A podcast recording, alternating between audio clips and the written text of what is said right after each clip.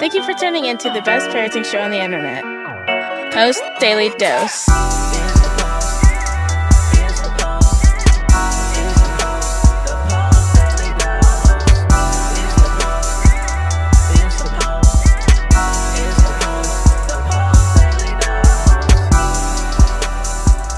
Happy Whimsical Wednesday. I, I actually knew what day it was, and then at lunch, my little friend Henley tried to get me confused. So it's Happy Whimsical Wednesday. Sorry I'm late. Was uh, finishing up a, a session, nice little session with the family. I had some thoughts I want to share with you guys today. Normal versus abnormal. What's your focus? Your your adopted child. I know not all of you have, not all of you who watch have adopted children. Some of them are foster children.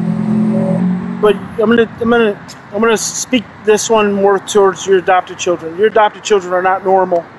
Let me just say that. They aren't normal. They don't think the same as other kids. They don't feel the same as other kids. And a lot of times they don't act the same as other kids. Their behaviors can be more escalated, their feelings can be more intense, their thoughts can be more confused and more distorted. They're just not they're just not normal. They're abnormal. Their early experiences just wire their brains differently. 9 times out of 10 their brain is just wired differently than a child who is in their mom's womb for 9 months is is birthed and put on their mom's chest or on their mom's breast and three days later goes home to to to their their home. You know their the experiences from in utero up to birth up to adoption up to whatever age they're just different. And they're just not normal. And one of the biggest challenges in most adoptive families is we try to parent abnormal children in normal ways. And then we get frustrated because they don't act normal. Well, they're not freaking normal. So why should they act normal? And why would you parent a, a, an abnormal child in a normal way? You're just parenting based on the way you were raised you had all these normal beliefs, all these parenting myths about parenting and the way children should behave and the way they should act. And so then you have all these expectations of how your children, you know, how they're going to respond to something and how they're going to, you know, how they're going to behave and then they don't do it and then you get frustrated. What you frustrated for? They're not normal. Why do you expect them to be normal? Is that not just crazy making?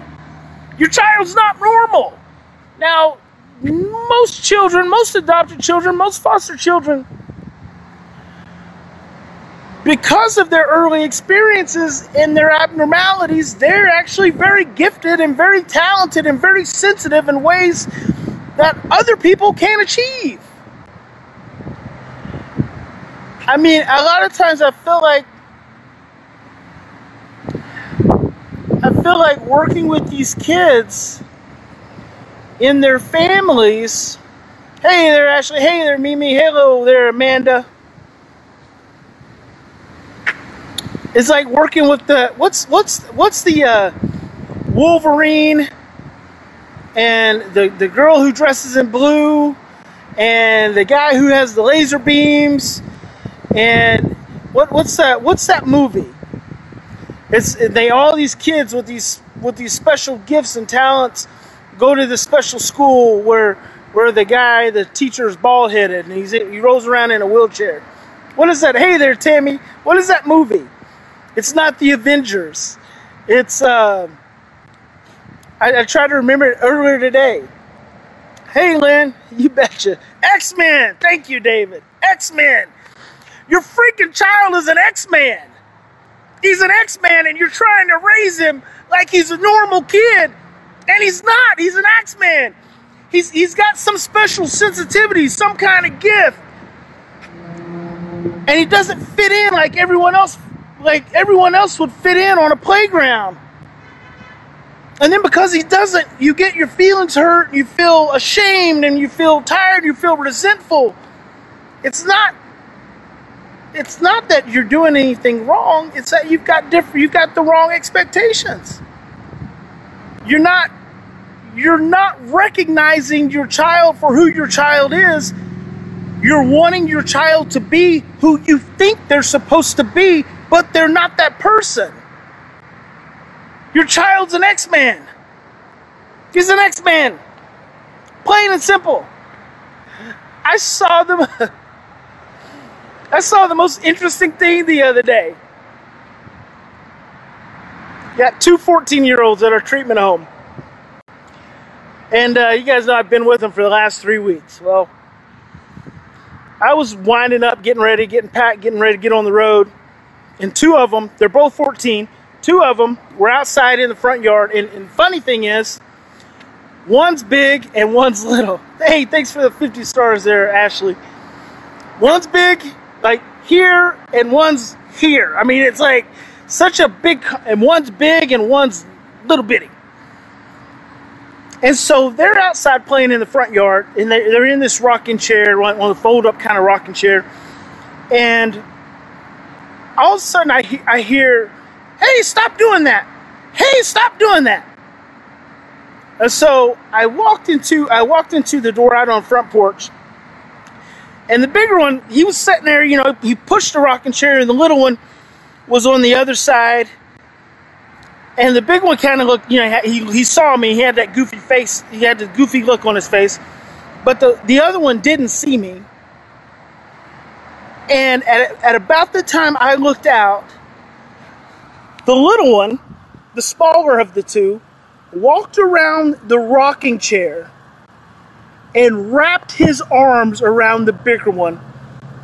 And he said, "I'm sorry, friend." And he laid his he laid his his head on his. It was. He wrapped his arms around him and laid his head against him. He said, "I'm sorry, friend. I'm sorry." and the bigger one, he had the he had the goofiest most confused look on his face because he didn't know what to do. And then after that, they just kept playing, and it was cool. And it just touched my heart. I think that that was probably one of the most sensitive and connected actions I've seen from a child in so long. And these are kids who aren't supposed to be functional, but they just function in a different way. And it's like when we stop a portion of the madness, a big portion of the madness, it's when we stop looking at these children like they're supposed to act and behave like every other child and start looking at them for exactly where they're at we're ex- exactly where they are, where they're at, and we parent them from the place of where they're at, and usually that's an emotional place. Parent to the emotional. Soothe when you have to. Allow freedom when you have to. Be flexible when you have to. Parent to the emotional. Then you're parenting to everything that's abnormal. Because really, the only thing that's abnormal is their early experiences in their life before they ended up in your home. That's really the only thing that's abnormal. But that's what makes them special. That's what makes them who they are. Stop parenting your normal children, your abnormal children, in a normal way. Get more creative and get more simple parent to the emotional. Turn off what you've learned from mom and dad and grandma and grandpa and everyone else in freaking society because not a single person matters outside of your family. No one matters. No one's opinion matters. No one matters except you and your family and your relationship with your child. That's all that matters. Thank you so much, Gina. That's all that matters. See your child from where they're at. And stop being influenced by all the things that you've learned and you've thought and you've been told. Just start seeing them where they're at. And I know it ain't easy. I know it ain't easy. I know it ain't easy. But I believe in you. I believe in your ability to do it. And when you're looking at, at a moment you're not expecting it, that child, that abnormal child of yours is going to do something absolutely beautiful and magical. Because that's in them.